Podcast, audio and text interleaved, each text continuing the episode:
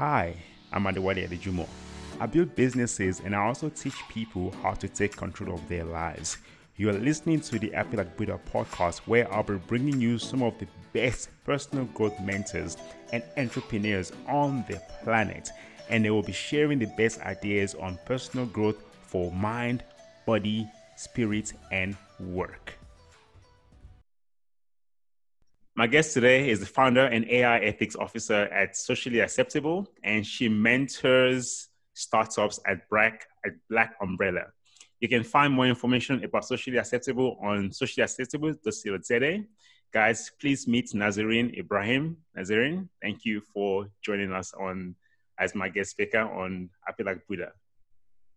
Uh, I'm, I'm, I'm going to say your name, Adewale. Am I saying it correctly? Yes, that's correct. Thank you so much for the opportunity. It's always so nice to meet uh, people in my community, industry, uh, to have a conversation and also to acknowledge the great work you guys are doing because without you, a lot of the stuff that we are doing won't uh, see the light of day in some instances. So you're helping to um, push or, or push uh, the agenda of educating the public for good so well done on that. Thanks for the opportunity. Thank you. Thank you.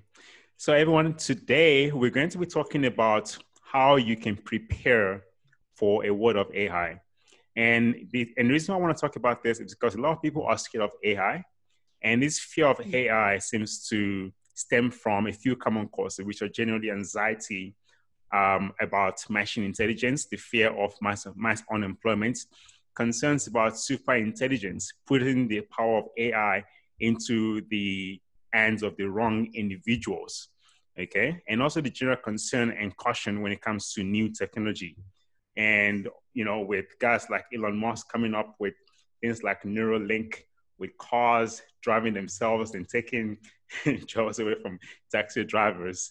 Um, Nazareen, like, what is AI? It's nice to start with that question because a lot of people use the term, but not always familiar with what it, it can mean, especially in daily life. So, AI, artificial intelligence. But uh, why is it known as artificial intelligence? Is because um, it's supposed to be that a computer is mimicking human intelligence or behavior or responses to an environment mm. using the same type of reasoning that a human being would, would use. So how, how does that play out in a in a normal space or in a system that's built it would be a group of people who can uh, write that system or a set of developers mm. and they will write what's called um, a model or an algorithm and the algorithm is like an environment or a, or a room um, or a particular campus like if you want to think about a university mm-hmm. and it's got different um, areas uh, curriculum that's put in and it, it can now facilitate the evolution of learning. And so, mm-hmm. how will that happen? That will happen because of uh, information you put in. The information is known as data. Data sets could be everything from um, people's names, very simple example, people's names, list of addresses, mm. um, profile of what they like to eat, what their favorite colors are. And then based off that, that algorithm or system will continue to learn and, and because of that particular data set, you're able to train it to do something. Now, the something that we are currently experiencing as a form of AI is uh, narrow AI, which is automation. We see it all across the board. Automation is various sectors, um, but also automation. And then the second layer of that is prediction. Prediction on behaviors or other kind of uh, factors criteria, parameters that you want to measure, like health as an example. Mm. So use health as an example. AI is being used in healthcare facilities and systems to monitor or quickly find um, a particular symptom that's wrong with the patient, like radiology or to find a you know, tumor or to scan someone and to find it much quicker than you would traditionally with uh, machines available and then the doctor needs to go through the results and then come back to you mm-hmm. so i think what ai has done for us is it's we are seeing its prevalence now because of the um, the amount of computing power we have at our disposal yeah. so the processing ability and because we are able to process so much more quickly in uh, very small units uh, available to us that are easily moved around, it's become opened up a whole new universe for everyone. So that's uh, I would talk about it in a nutshell like that. Hmm, okay, all right. Thank you so much for that for that very very comprehensive answer of what AI is. Let me ask you something, right? So a few days ago, I was actually watching a documentary, and it was about self-driving cars. Okay, and the and the question was what because you because you mentioned that AI, you know, helps to make prediction uh, predictions, but can AI also make can uh, can AI also makes this make make decisions? And the question was that if there's a self-driving car driving um, straight, and there's a woman, there's a little girl in the car, and there's an old woman who is crossing the road, but she's breaking the she's breaking the law, and the car has an option to to swerve into into like a blockade and kill the child that's in the car, or make a decision to drive straight and kill the old lady. You know that that can we leave? That what decision will what decision will the will the car with the AI in the car make? And this is this is and the, it like went on to talk about like how how decision in different parts of the world is going to be based on the different sets of cultures around the world. Where in Germany, Germans believe that um, you know, like they would prefer if that car AI doesn't make any decisions and just carries on driving straight and runs over and kills the old lady and and, and then the little girl lives. Whereas people in France, um, on the other hand, they want the car to make a decision. Um, what, what decision is right? uh, we don't know. Anyways, I guess I guess the question I want to ask is, will AI kill us all? That's um, that is that is one of people's um, most common fears. If AI is going to kill us, will AI kill us all? Yeah, you um, you bring up a point of debate that's going to be uh, continued every single day until we we reach uh, another level of heightened uh, AI ability, and it will, it will only deepen uh, mm. to go on. There will always be a debate around it. And I say this because you remember the, you talked about self driving cars. Do you remember the example of the self driving car that killed a woman in, I think it was San Francisco, if I'm not mistaken? Um, yeah. Back in 18, I think it was. I think I can um, even give some insight into that. Um, it was because I think the woman would set the car to self driving on a busy urban road when the car is meant for self driving only on the freeway. So, hmm. um, so, so the car couldn't make the same sort of decisions because it didn't expect. If you're on, if you're on the freeway, you're driving straight. You know, trucks in front, behind you. But now there's something coming from the side, and car's like, ah, what is going on? And he saw that yeah. as maybe being a road sign, uh, rather than actual like you're about to you're about to die. You know, um, you know, truck coming from the side. So yeah, sorry, carry on. No, I, it's good that you gave the context of it because what it brings to light is decision making ability and the responsibility around it. Mm. Now, human beings, what what makes us different as human beings? We have uh, the the ability to reason uh, mm. and to be rational or to be irrational, but that uh, ability has surrounding it a number of criteria points, nuances, um, and attributes from external environments, people, places, spaces that shape who we are. I mean, the neural networks that you know um, comprise the brain are a combination of so many things that make us human beings: emotions, hormones, um, food that we eat, body type, culture, where we come from, how we live. Now, if you build a robot, if I go to Boston Dynamics or Furhat Robotics and say to them, um, could you build a robot that encompasses all these criteria points that influences decision making, that infers bias or not, that infers discrimination or not? Can you do that? And the simple answer is no. Mm. But what they can do And what systems are doing is continually using available data sets that have problems or not to be able to inform decision making. The decision making, and I had this uh, friendly argument with someone recently who said to me um, that it's not the model, it's uh, rather it's not the data that's the problem, it's the model. But I'm still of the opinion that the, the data is the problem. And mm-hmm. what does data mean? Data is not uh, referring to the data bundle you buy to put in your phone to use the internet. Data refers to the actual information that you um, contribute or output based on your activity online. And what does it mean? It means if I set up a Facebook profile and I continue to like, engage, share, uh, put out posts, do live videos, that uh, information all can be broken down into a data set. It tells a mm. story about who I am. Nazreen likes cats and spicy food and chilies and listening to cool music and eh, stuff like that. You can get a sense of who a person is, right? Mm. And then, then that information is used uh, to inform. Now, if I took 10 million people's information profiles like that and fed it into a system, but told the system this is what I'd like you to output based on all of these criteria points. Mm-hmm. The, the level of bias or not, I don't know how well bias is being cleaned out of data, or if we can get to the stage where data can be clean enough for machines to make objective enough decisions that don't endanger humanity. That example you used about killing the old woman versus the child is, I think it's called the, the trolley example, the trolley case.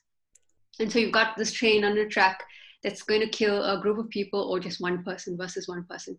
But my my thought was immediately on hearing that was, and I keep having this thought is, why have that example at all? Why even have that scenario at all?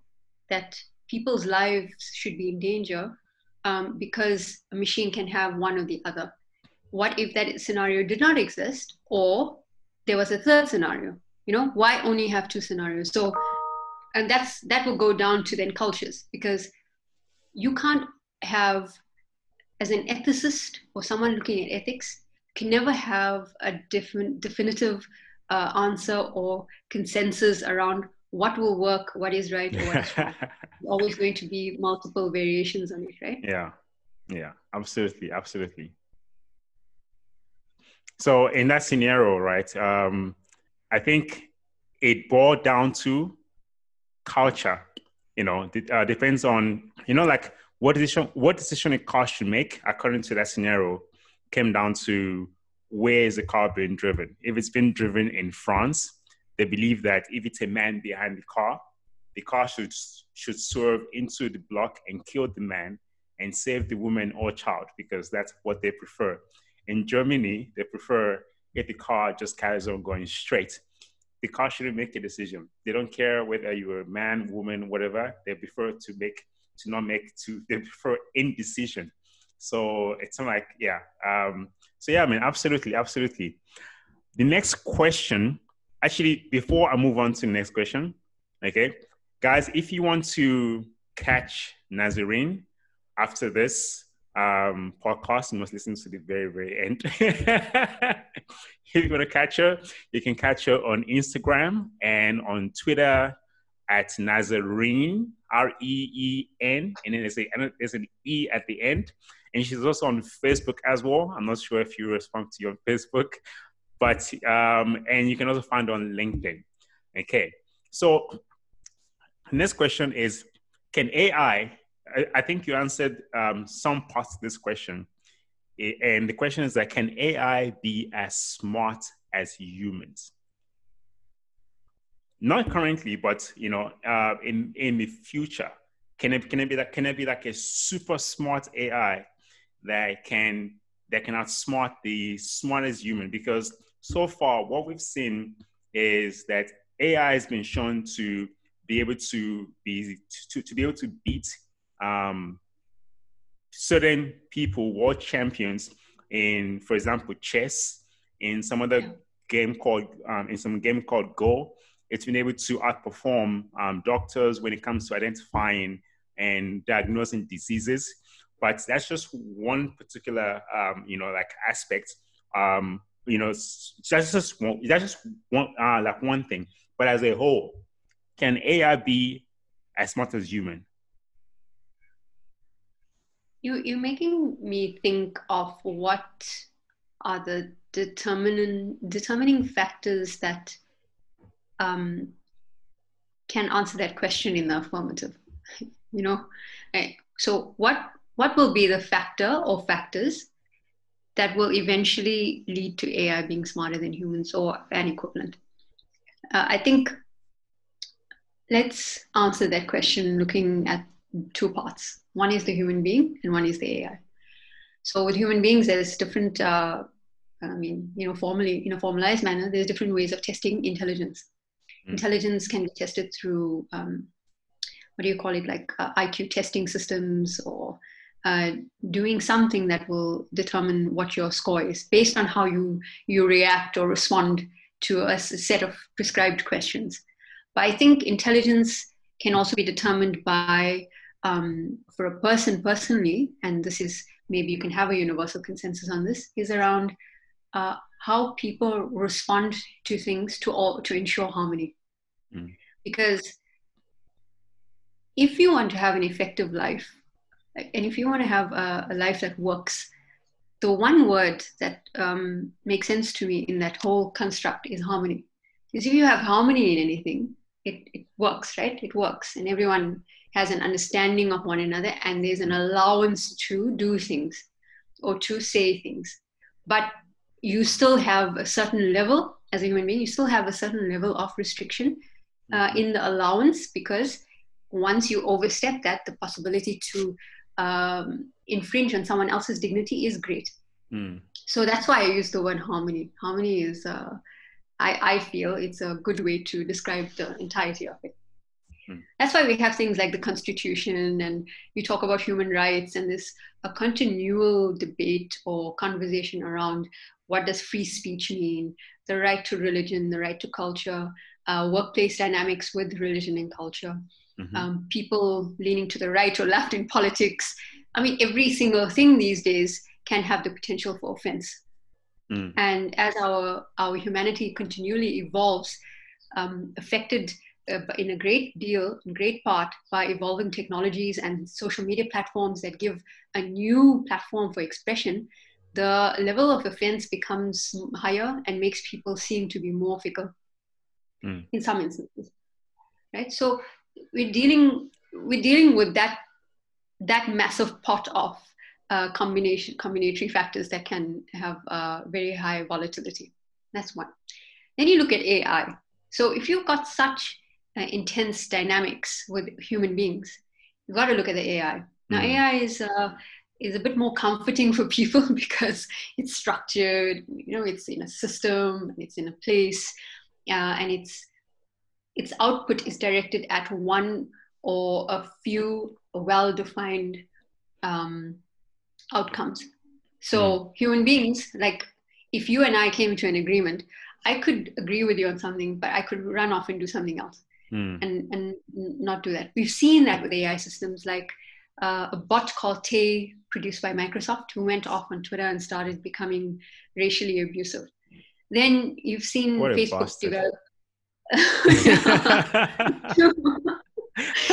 think it was Facebook um, created two bots um, who were talking to one another, but they started creating their own language and speaking to one another, and they had to shut it down based on what they were developing. Now, the ability for uh, a machine to start uh, thinking and making decisions on its own is there, it's apparent, and it's growing. If you look at a recent system like GPT-3, which OpenAI just released. Um, a company that's I think has an investment or great or um, majority ownership by Elon Musk. They've created the system that uses 175 billion data points. Now there is no other system in the world that uses that many data points to output something.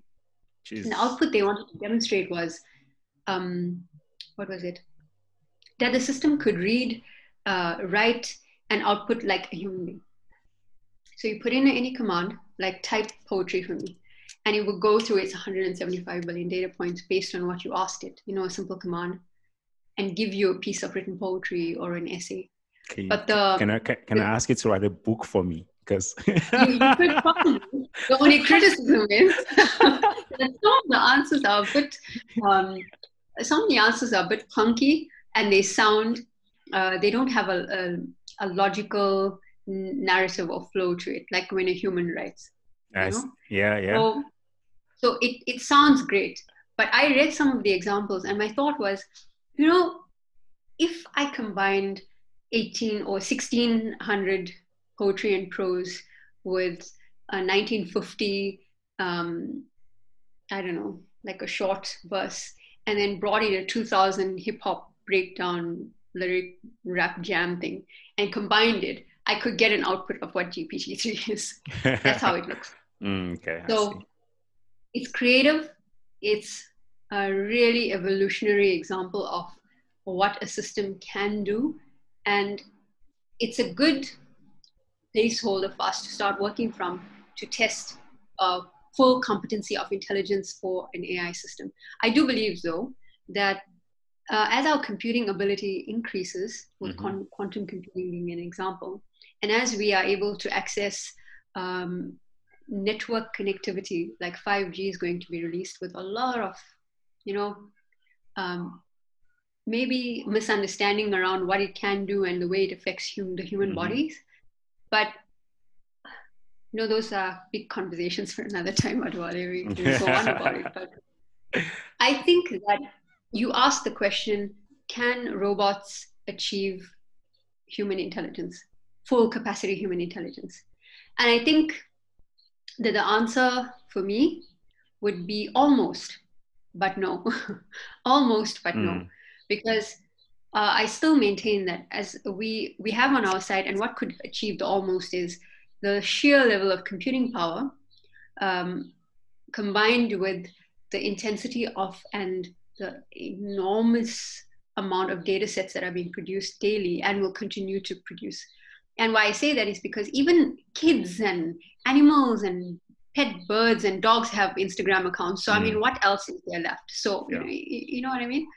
It's just so much more that's available than there was maybe 20 years ago. Yeah, absolutely, absolutely.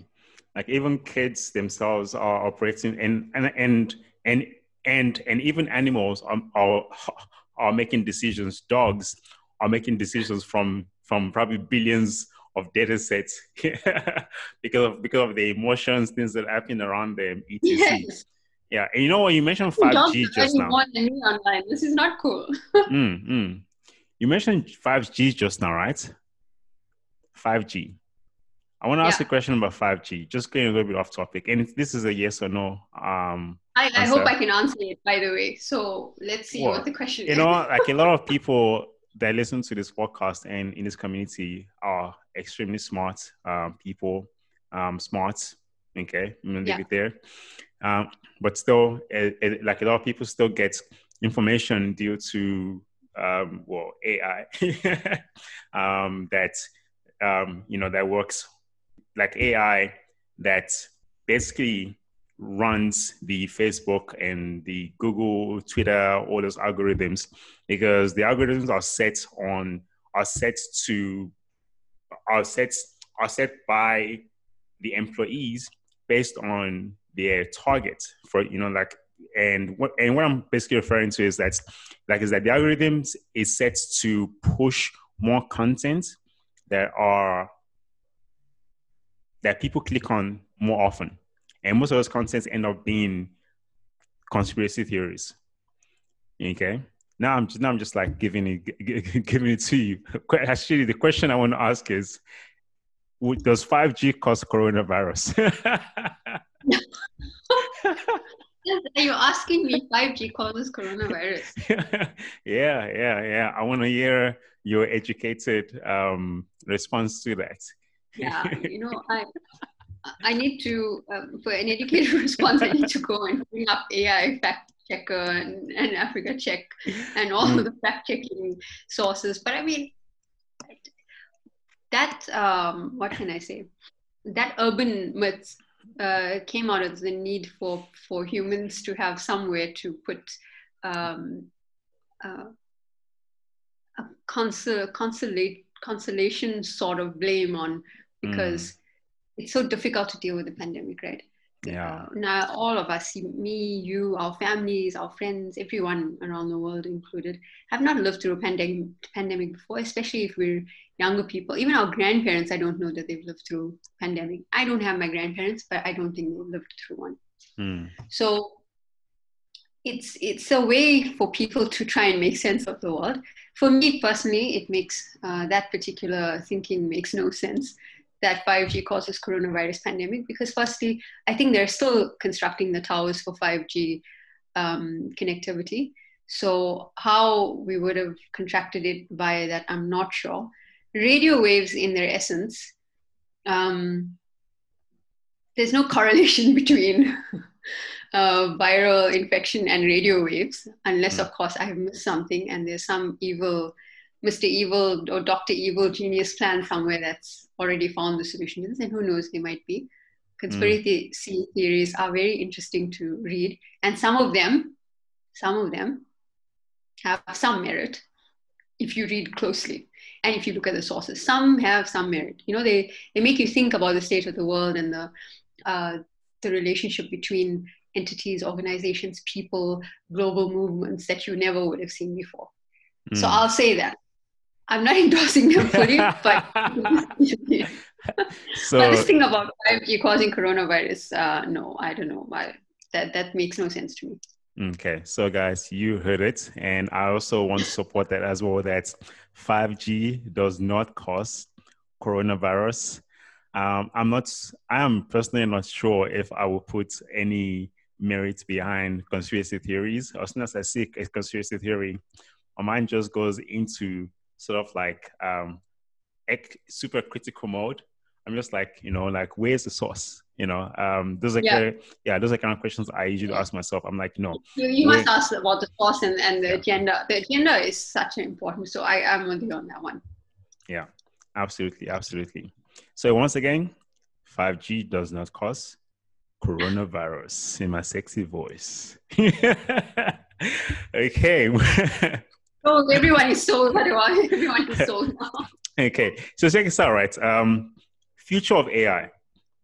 Uh, I read somewhere that I actually I think you have kind of covered this where um, you did mention that AI won't be as smart as humans, but you know, you are you, you as an a you as an AI ethics officer, where do you see the future of AI for us? Hmm. Um, it's a good question. I think um, so. AI is ex, ex, has existed for a long time in terms of research uh, development since the early maybe 1900s or so in terms of thinking. But the actual formalization came in the 1950s or so. There's a lot of research and development. There were academics like Alan Turing uh, and John McCarthy. And these figures uh, pushed for further development and developed tests like the Turing test, which everyone is familiar with that name.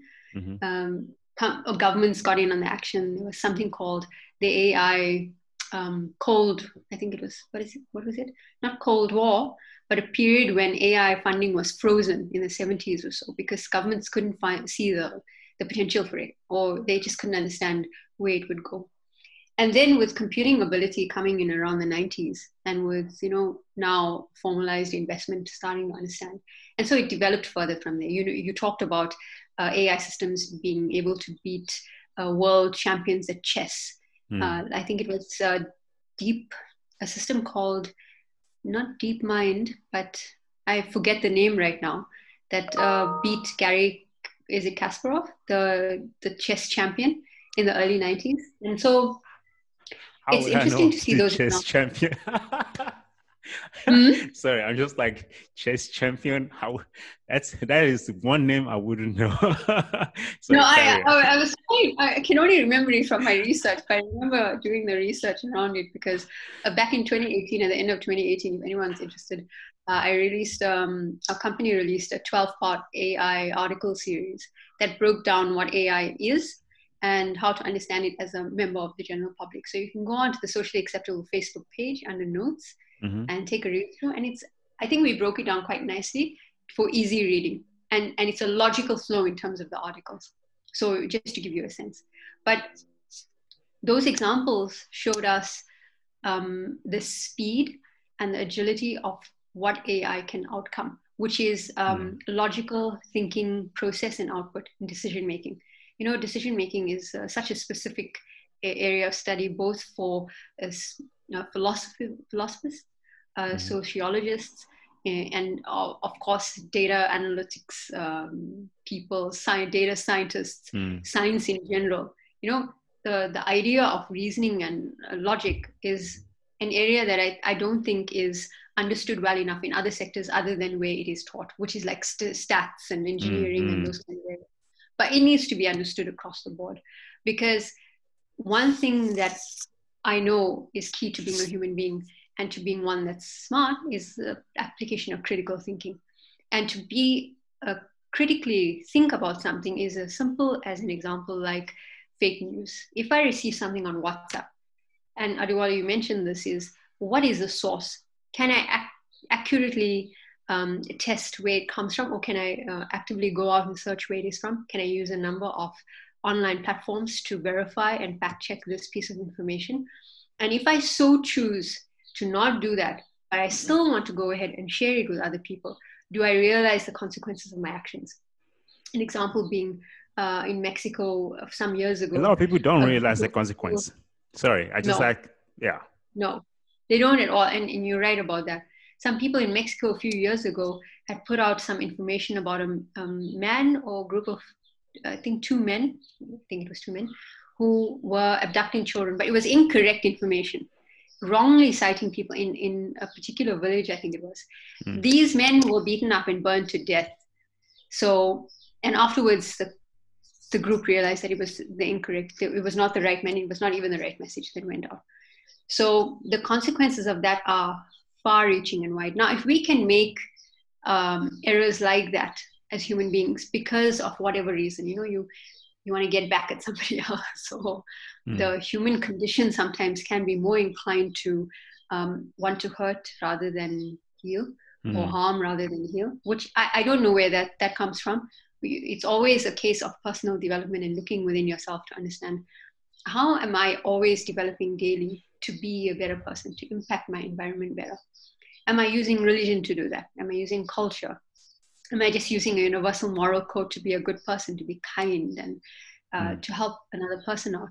You know, a simple thing like a simple thing like uh, you're talking to someone in a room, and another person walks in, and you stop speaking, and this person then feels uncomfortable. The third person who walked in, you know, it's it's small instances like that of mannerisms, uh, cultural affiliation, uh, religious indoctrination or hmm. teachings. Mm um, understanding what will preserve the dignity of another human being. Now, mm. I know I'm going far away from what you originally asked me. It sounds like that, but you asked me about um, will a how will I see AI developing? Am I correct in saying that? Mm, yeah. Well, what is the future so, of AI?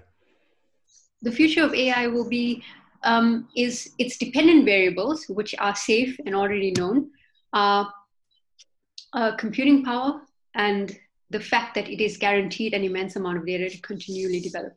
And the fact that we have advances in engineering, um, as well as the ability to, um, to a whole uh, array of code available online, like on GitHub, where the solutions are there already, they just need tweaking, means that we can have solutions almost instantly to address challenges in a much quicker manner to, for preservation of things like food security, uh, justice for human beings around the world, and other items.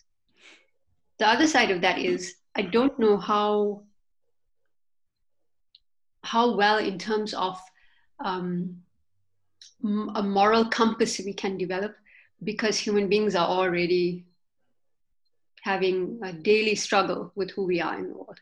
Mm. And if we have, if we are continually having uh, struggles with identity, um, who we are, or maybe we have a firm faith and belief in who we are and we're grounded, but we face uh, outside rejection or some kind of, of phobic behavior like um, xenophobia or Islamophobia or some kind of phobic behavior, then that's still that is still a conflict in the world. And outside conflict is still going to impact the very data that informs systems that run.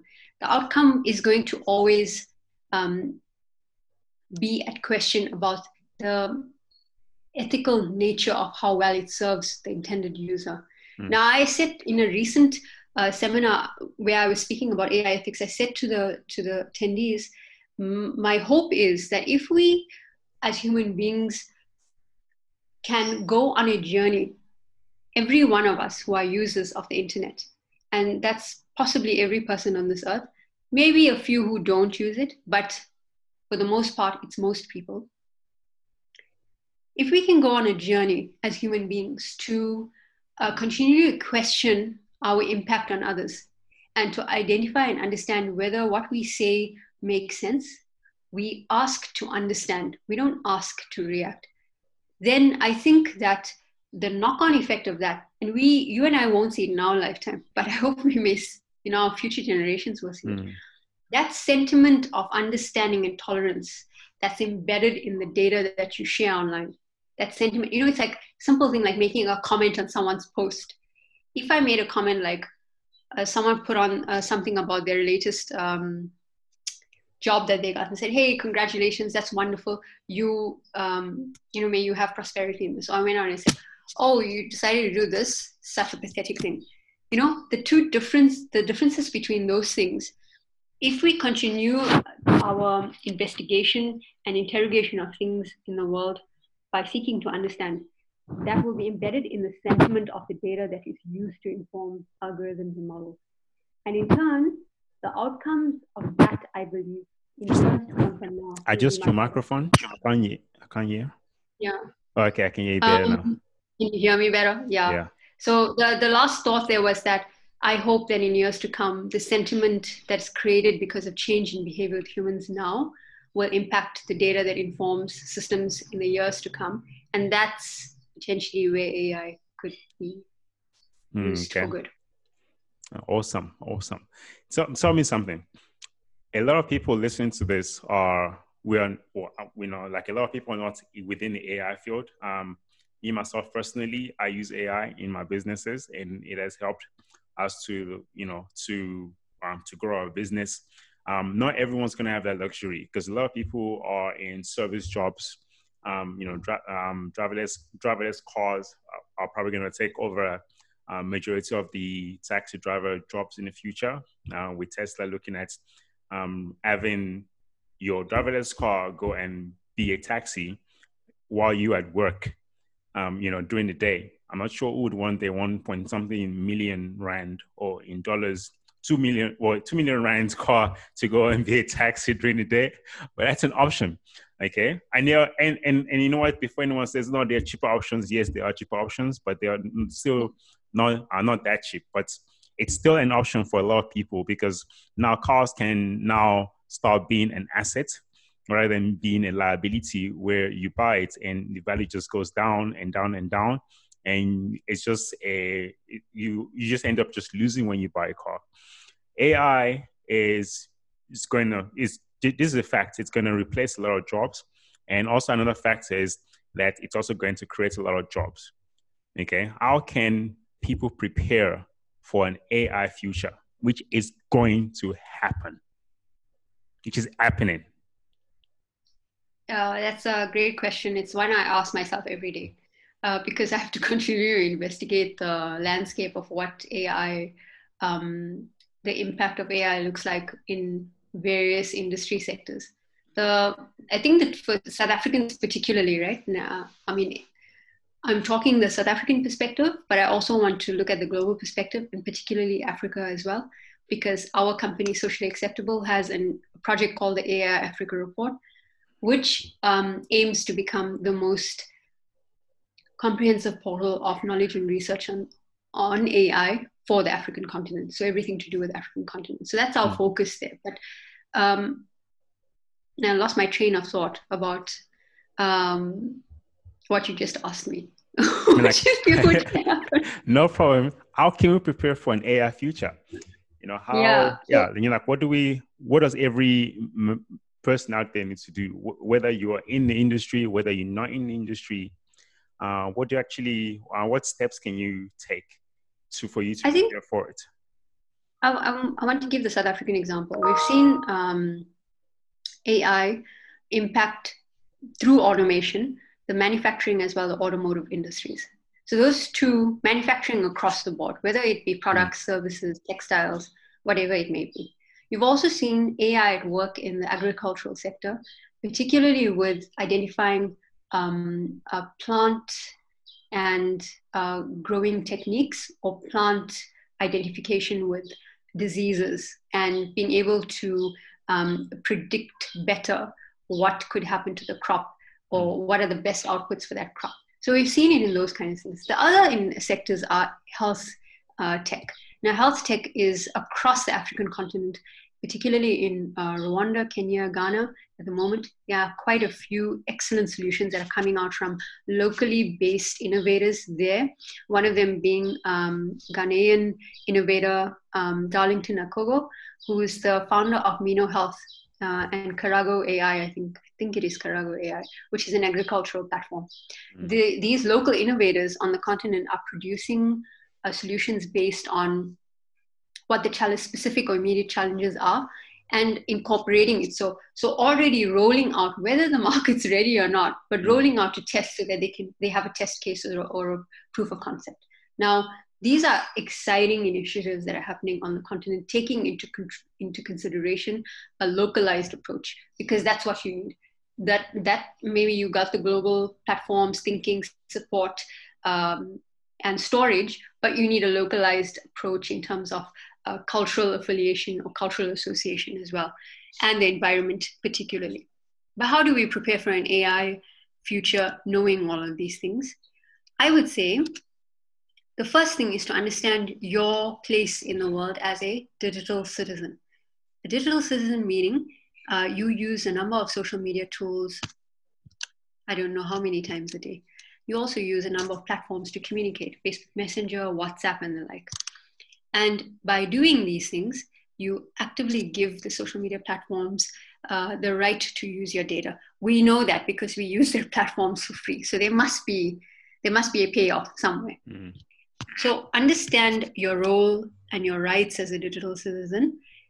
I would that's the first step. If you do that, you know what role you, you can play in the world, who has the responsibility of data, and start understanding the role players that exist in this world.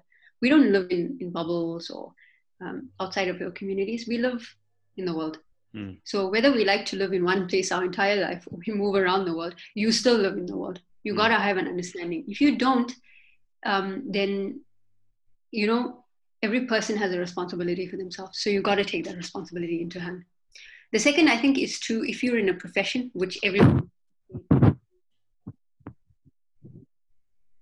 um you might okay uh, extensive job losses i don't know if you can hear me well i can hear you now i can you now okay so the extensive job losses i don't think it's about job losses so much as a change in how we work. The change in how we work is you're going to see a lot more robotic um, members of staff in the future, mm. and they're going to be working side by side with you. If you have been doing uh, an automated type job, the chances of you that specific task um, to be replaced is very high and is absolutely possible. Do you mean repetitive so, type job or automated? Yeah, absolutely.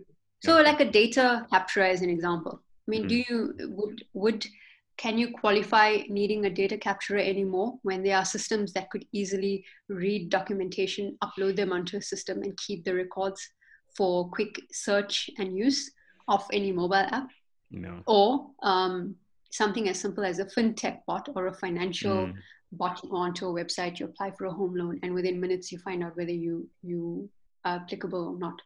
Mm. So be, be, keeping these things in mind, um, we can't give active examples right now of particular industries, though we are busy with the research around that, and the job roles that are going to be replaced by automation, and how people in those roles can then pivot to find a new skill set that will work alongside a robot. Hmm. This is the thinking that is required. but it's going to take a lot of work to do that. Why? Because we're currently in a work based system where we're not only fighting labor laws, but we have unions that protect the rights of workers. And I don't know how unions are going to um, respond to changes in workplace ability because of robotic in, in inclusion, and whether unions will even include robots as part of their membership. So that's something to, also to think about. You know I think it's down so, to hmm? it's. I would just complete by saying it's down to continually thinking about how to pivot from your current role. Relook at your skill sets and don't be afraid to move and to change. Many people I have come across have said to me they're too scared to take the next step or too comfortable in their roles. This is not a time to be comfortable. Mm. You have to get used to the idea of being uncomfortable so you can have growth and prosperity. Mm, okay. That's that's that is a very good answer. I I want to ask you one question quickly about what what is your feeling around AI tax? Like the tax AI tax tax okay. tax companies the more AI they use, and um, you know, and and it ties into the whole idea of universal basic income, where companies that use a lot more AI and a lot more robotics, a lot, a lot more robots, pay much higher taxes.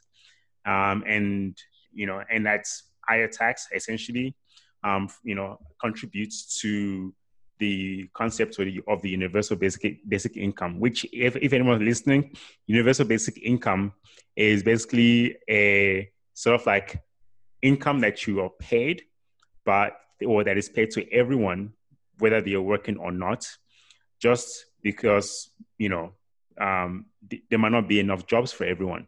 What is what is your you know being an AI ethics officer? how do you feel about AI tax being applied mm-hmm. to to to companies, corporations, um, and so on? Yeah, this is a good question, which I, I am not sure I have an adequate answer for. Um, in the last few moments before we wrap up, because I have to get onto another call.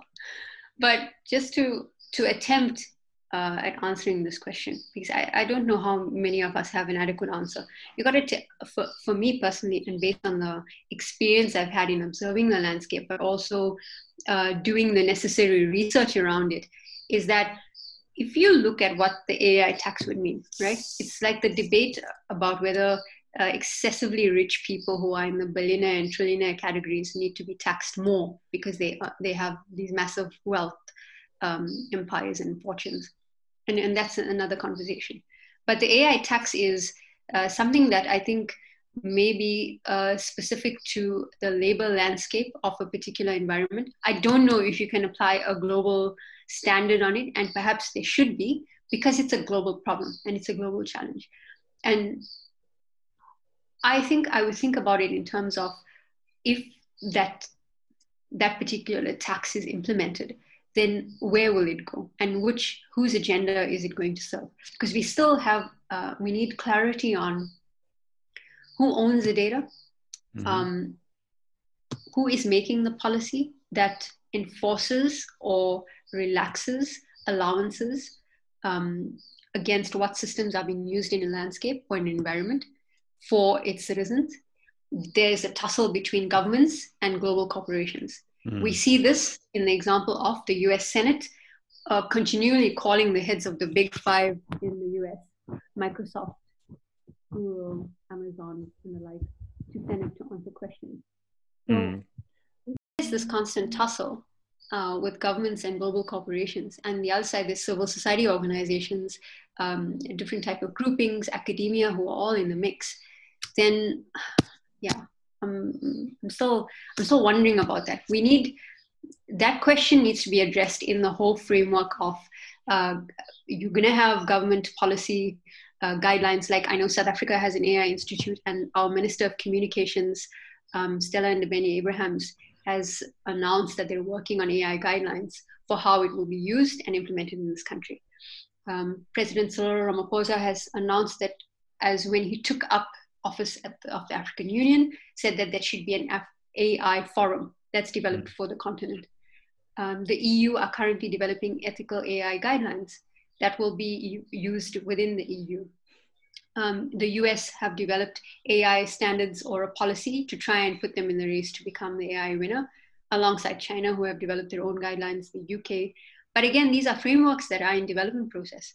So uh, to ask a question like that would be part of that development process. And I, I think it's it's it's a multi-tiered conversation around um, various stakeholders and inputs and ideas around the global or basic um, basic wage that's allocated to, to any worker.